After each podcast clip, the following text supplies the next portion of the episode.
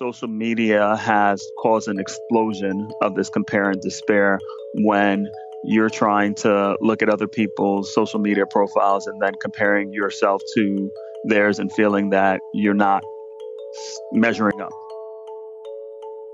Hello, and welcome to Freelance Pod. My name's Chandrika Chakrabarti, and I'll be your host. On this episode, we'll be learning more about imposter syndrome in the digital age and under a pandemic lockdown. Imposter syndrome describes feelings of severe inadequacy and self doubt that can leave people fearing that they will be exposed as a fraud, usually in their work lives. The coronavirus has affected all of our work lives. Frontline workers like doctors, nurses, supermarket workers, bus drivers, they're all dealing with the possibility of catching the virus every single day. For those new to working at home, it's a challenge to work in isolation without company or feedback. For those of us used to working at home and freelancing, we're seeing our clients panicking and work drying up. What we can still see are other people's successes on social media.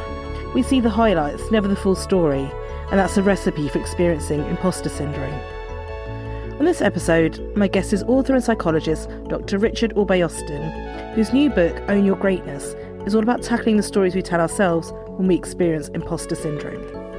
Dr. Orbé-Austin earned his PhD in counselling psychology from Fordham University in 2006, and he's a licensed psychologist in the state of New York. Let's hear what he has to say. I'm Richard Orbé-Austin. I'm a partner and co founder of Dynamic Transition Psychological Consulting LLP, a career and executive coaching consultancy based in New York City. The name of our book is Own Your Greatness Overcome Imposter Syndrome, Beat Self Doubt, and Succeed in Life. I am a co author with my wife, Lisa Orbe Austin. It is a book that creates and develops and discusses the formula to defeat imposter syndrome. So we've developed a formula called the 3C strategy to defeat imposter syndrome. The 3C stands for clarify, choose, and create. And by using the nine step technique, you're able to neutralize, overcome imposter syndrome, and live your best life possible. It's available now. How might the emotions we're experiencing during the pandemic and during lockdown feed into imposter syndrome? So, when we talk about imposter syndrome, one of the hallmarks of it are what we call ants automatic negative thoughts. So these are the thoughts that pop up as soon as you experience a particular situation that heightens your imposter syndrome. So when we talk about isolating from home and not being able to get feedback, some of the typical ants that people experience are mind reading. So thinking that people are thinking negative things about them. So no feedback means bad feedback. Uh, we talk about unfair comparisons that they may feel like, well, my colleague or other people are doing better than me, or they're going to advance faster than me. Labeling is another one where they will say, well, I'm just not good enough right now. I'm just not motivated. I can't do this. I don't think that I'm able to really get up to speed with what's needed to be a successful freelancer or successful podcaster, successful creative, a successful whatever profession they are pursuing. And when you have those thoughts running through your mind and the imposter syndrome is fully activated, it can cause a certain level of stress and anxiety that makes people feel very much uncomfortable and uncertain about their futures. So you can imagine they are then thinking, well, maybe I'll lose my job because I'm not good enough. Maybe I won't have opportunities. So these are some of the things that we're seeing come up in these situations and in these conditions. What made you want to specialize in this area?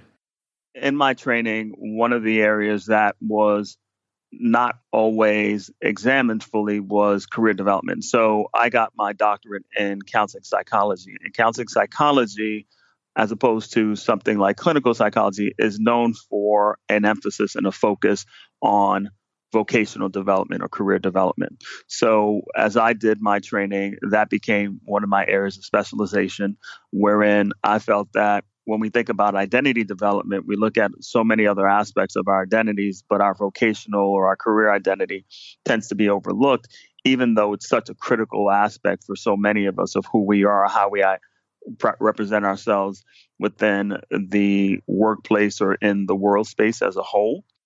So after I graduated in 2006 and decided to pursue a private practice, my wife, Lisa uh, Orbe Austin, and I decided in 2007 to start our practice. Uh, and in doing so, we started to focus on psychotherapy, but quickly also transitioned to career and executive coaching.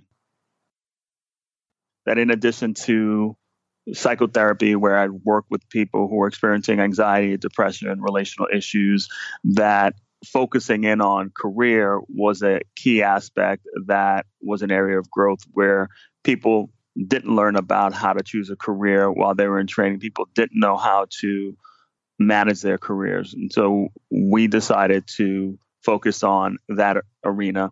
And as we started to see more clients who were professionals in a variety of industries, whether it's finance, whether it's corporate law, whether it's more creative professionals, one of the things we kept seeing, and these are all high achieving people, were concerns about confidence, not feeling that they were good enough, feeling that they were a fraud, feeling that they needed to overwork to prove that they belonged. We quickly then realized that this was imposter syndrome. So as we were doing the work, it wasn't something that we specifically set out to do and say we're going to focus on imposter syndrome. But as we saw more clients in the space, we realized that this is something we really wanted to be able to address and to help them successfully overcome it, to be able to live the best life possible, and to be able to pursue the careers that they truly wanted to, to pursue and be satisfied and successful in doing so. How has imposter syndrome changed with the advent of the internet? Part of what we talk about when we talk about these automatic negative thoughts is this compare and despair that we talk about, these unfair comparisons. And social media has caused an explosion of this compare and despair when you're trying to look at other people's social media profiles and then comparing yourself to theirs and feeling that you're not measuring up.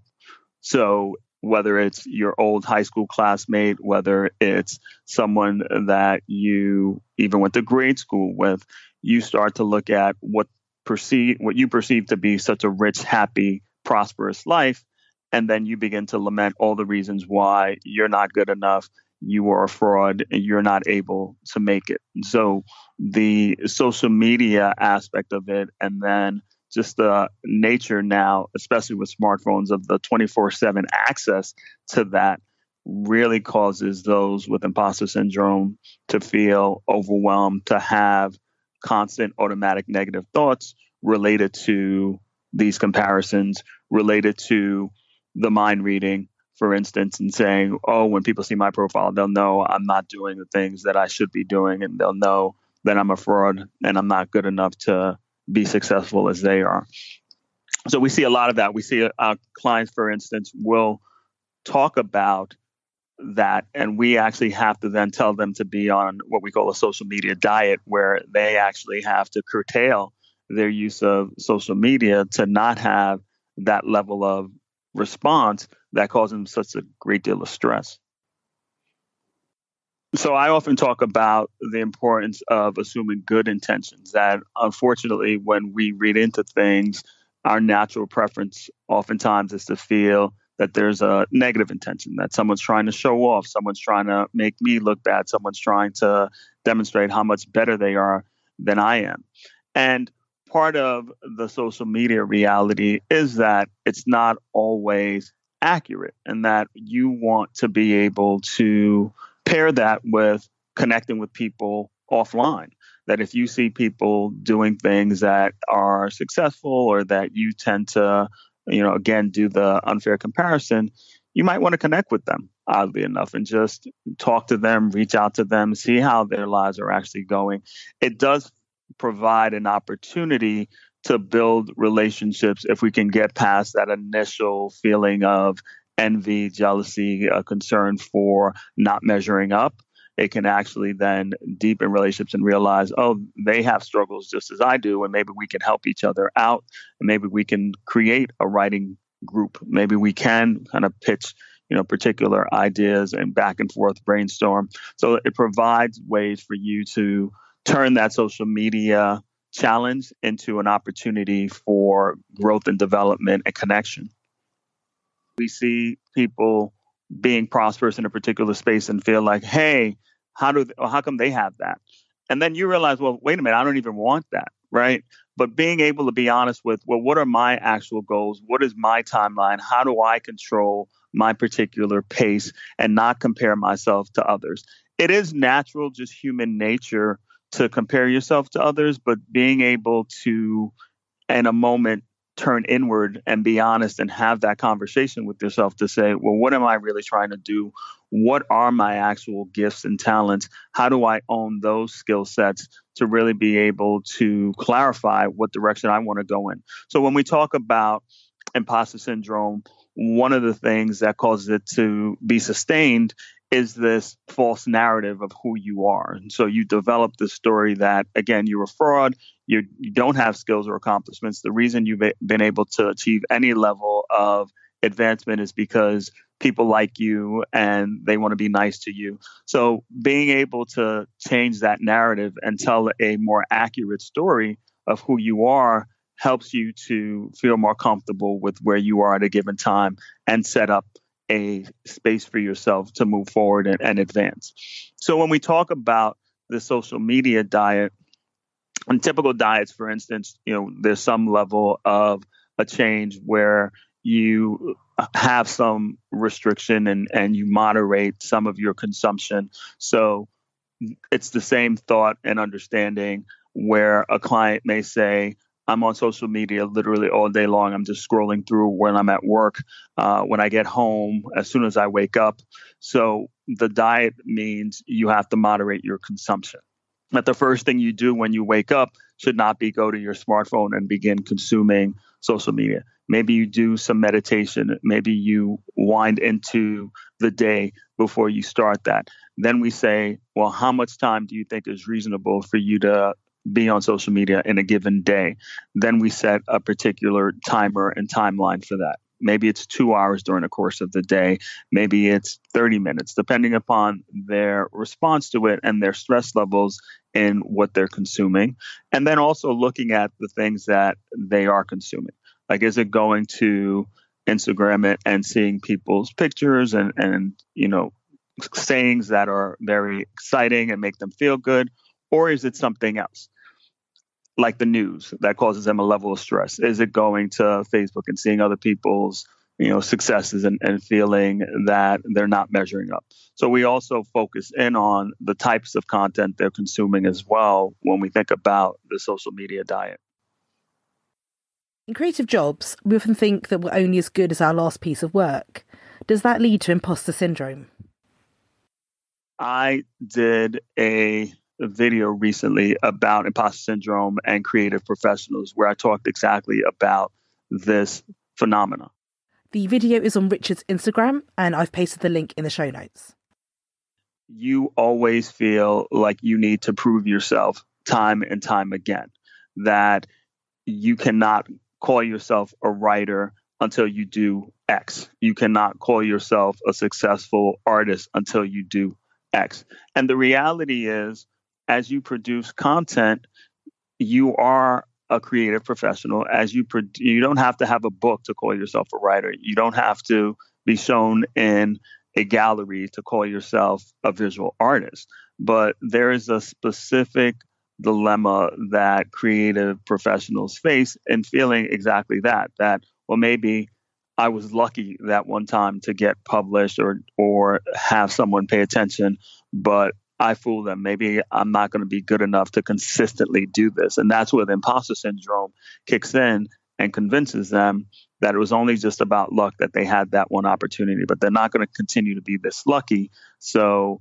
they may need to give up and pursue something more traditional or more stable. They may need to not actually put anything out until it's perfect. So you will see either levels of, of perfectionism and overwork in creative professionals who feel like, oh, if I'm going to be able to do this, I need it to be perfect. So I'm going to do my my best to kind of write, rewrite, edit, re-edit uh, to the point of not actually being able to submit anything. Uh, or you see people withdraw because they feel like, well, ultimately, I'm not good enough and I just got lucky. So, how can creatives reframe these problems?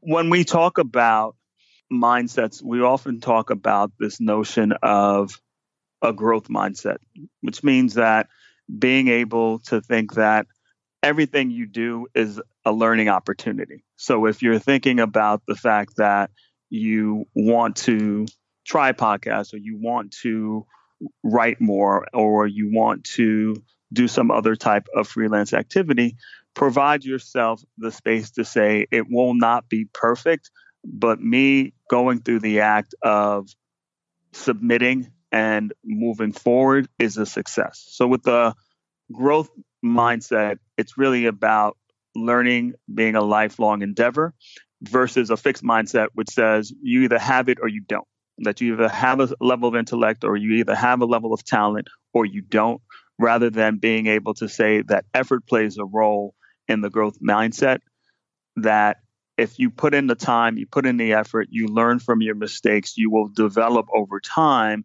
And the writer you were maybe five years ago will be different than the writer that you are today, but that you have to give yourself that room to do that and to make those mistakes, and that any error is not an indication that you are a fraud or that you're not good enough, which oftentimes individuals with imposter syndrome who take on a fixed mindset are always looking for that one signal that they're not good enough that proves their theory that they're a fraud.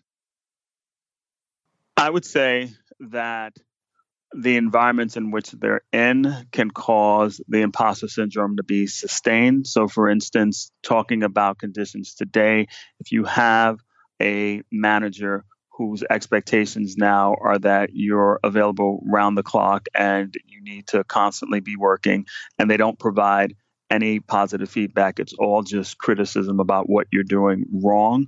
Those are what we call imposter sustaining or imposter inducing work environments that make it difficult for you to reframe your perspective.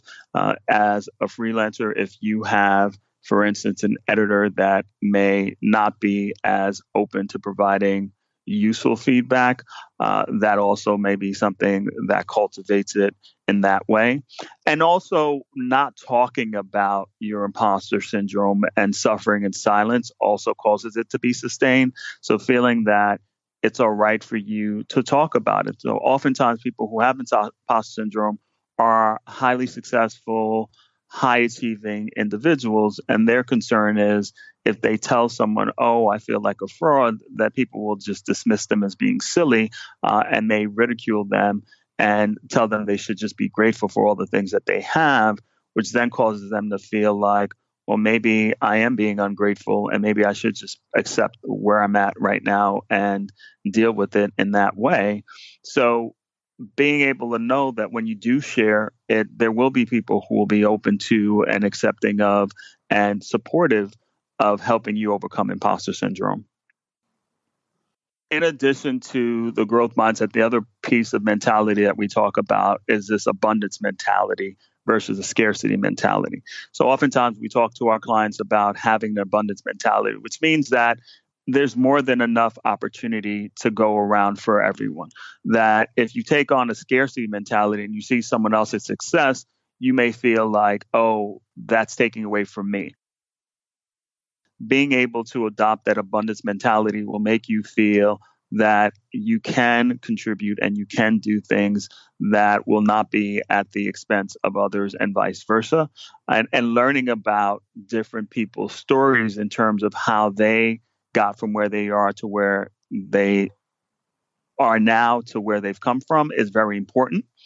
And being able to, whether it's a podcast and, and quite honestly and quite naturally, a good deal of our clients will talk to us about the podcast that they are consuming that they find to be helpful to thinking about their own journeys and, and how to actually help them in moving forward. And so to me, podcasts are the today's version of self-help books for a lot of clients where they feel like they have these opportunities to think about what they might need to change how they can then make that change based on learning about other people's journeys Even before the pandemic struck, we were living through decades of digital transformation. I myself have trained many journalists used to working in print in how to use digital tools for their work, and it's so much to learn and it's always changing. So, how has the increasing digitalization of our lives fed into imposter syndrome?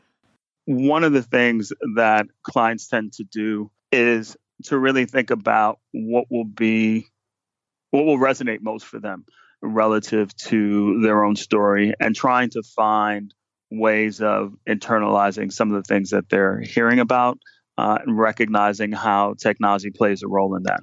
I think the power of podcasting is the power of storytelling. That in a social media profile, it's not as rich in really being able to understand the full story behind whatever the post might be.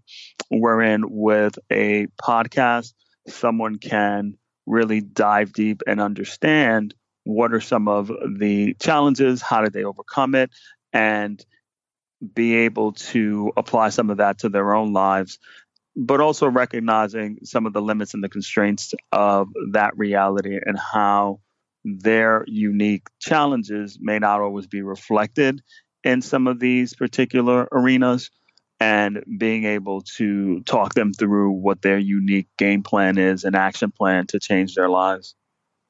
Part of what makes it difficult is that for many people who are high achievers with imposter syndrome, they feel that not being kind to themselves, berating themselves, pushing themselves got them to where they are. So when we talk about changing the story, but also being kind to yourself, it's a different shift for them to really be able to feel that I can still be successful. I can still be motivated without necessarily beating myself up. I can really look at and own the pieces of myself that are strengths, that are skills, that are natural talents without feeling that I'm going to just rest on my laurels and, and not be able to continue to push myself. So the greatest challenge is helping clients feel that if you give up this stance of, oh, I'm not good enough and berating myself, that you can still be successful because that's the anxiety and, and concern that they have. Uh, interestingly enough, is if they are kinder to themselves, they may get too lazy and complacent and not continue to achieve. So that's the decision point that we get to with them to really talk about how to transform their story that allows them to still own the motivational aspects that made them successful. So, we talk a good deal about the origin story of your imposter syndrome. And oftentimes we talk about your primary upbringing, wherein your caregivers, be it parents or other caregivers, created particular messages to you about who you were. And so when we talk about how imposter syndrome might develop early on, there are a variety of ways that we identify. The first is you being identified for one reason or another as the one who is more emotionally and socially adept versus another sibling who might be the smart one, right? And so these roles tend to then be crystallized in that manner, wherein even if you are just as smart, your grades are keep up just as much as the other sibling, you've gotten the label of, oh, well, she's the one who's much more of the socially connected and engaged one. And this one is a smart one. So as you move through the world, you then begin to feel that the one aspect that you have going for you is your social skills and abilities. And you leverage that and don't necessarily own your actual intellect and then feel that any success isn't really because of your achievement and your ability, but more so of your social engagement of people liking you and pushing you along. So that's one way that imposter syndrome can be developed at an early age. Another way is if you actually are identified as the smart one, uh, and everyone tells you how naturally gifted you are and everything comes easy to you through your early schooling years. But then you meet some level of adversity and you don't do as well in a particular subject at a particular stage. And then you begin to feel that well maybe everyone lied to me. Maybe i'm a fraud. Maybe i'm not as smart as I thought I was, and I am an imposter. And that shakes people up, and then they take that up moving forward and, and are looking then for signs in their work lives as here's another reason that I'm not smart enough, and here's another mistake that I made, uh, and I need to work that much harder to prove that I belong.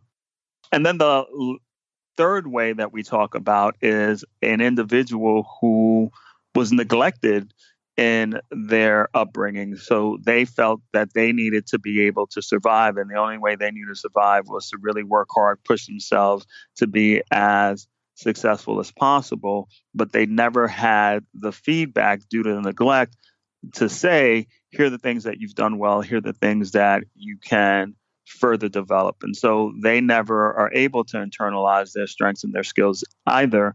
And they then also feel that they're an imposter and they're not good enough because they don't know how to actually own some of the strengths that they have. So it's not a diagnosable mental disorder, right? And so no one says, okay, you're going to go to a doctor and someone's going to tell you you have imposter syndrome. But it does impact your functioning in a variety of ways. So it is a particular phenomena that we want to pay closer attention to because it does have links to burnout. It does have links to stress. It does have links to overall functioning. And so being able to feel that you can overcome imposter syndrome uh, is one of the critical aspects that we try to communicate. So it's not oftentimes people say, well, can I be cured of it? And and again, since it's not a disorder, it's not a cure, it's really diminishing its power. That you do not let those triggers that come up when you have a new opportunity. So if I think about freelancers, oftentimes a trigger could be taking on a new project that you might feel like, okay, this is going to be the time that I'm exposed as not being a good writer, uh, and I know that I'm imposter. When you defeat it, you can say, well, I've done a good deal of pieces, and I know that my process is this way, so I'm more than confident that I'm going to be able to take on this new project and make sure that it will be successful as well. So that's one of the things that I want to highlight when we think about imposter syndrome is diminishing its power over your day-to-day functioning and and your pursuit of your goals. Do you have three top tips to help freelancers dealing with imposter syndrome? So the first thing is to know your triggers. So if you go on the social media and you recognize or the internet you recognize that particular triggers are seeing someone who's achieved something or, or seeing a particular bit of news you want to make sure that once you identify the triggers you then take steps to neutralize it. And one of those steps is the second part which is to really continue to own your own strengths and skills. So being able to honestly assess and say, here are the things that I do well. Let me go back to that. How do I continue to leverage that? Uh, and then the last piece of it is making sure, sure you have a self care strategy for yourself in dealing with the stresses that may come with dealing with social media, dealing with the internet, dealing with imposter syndrome.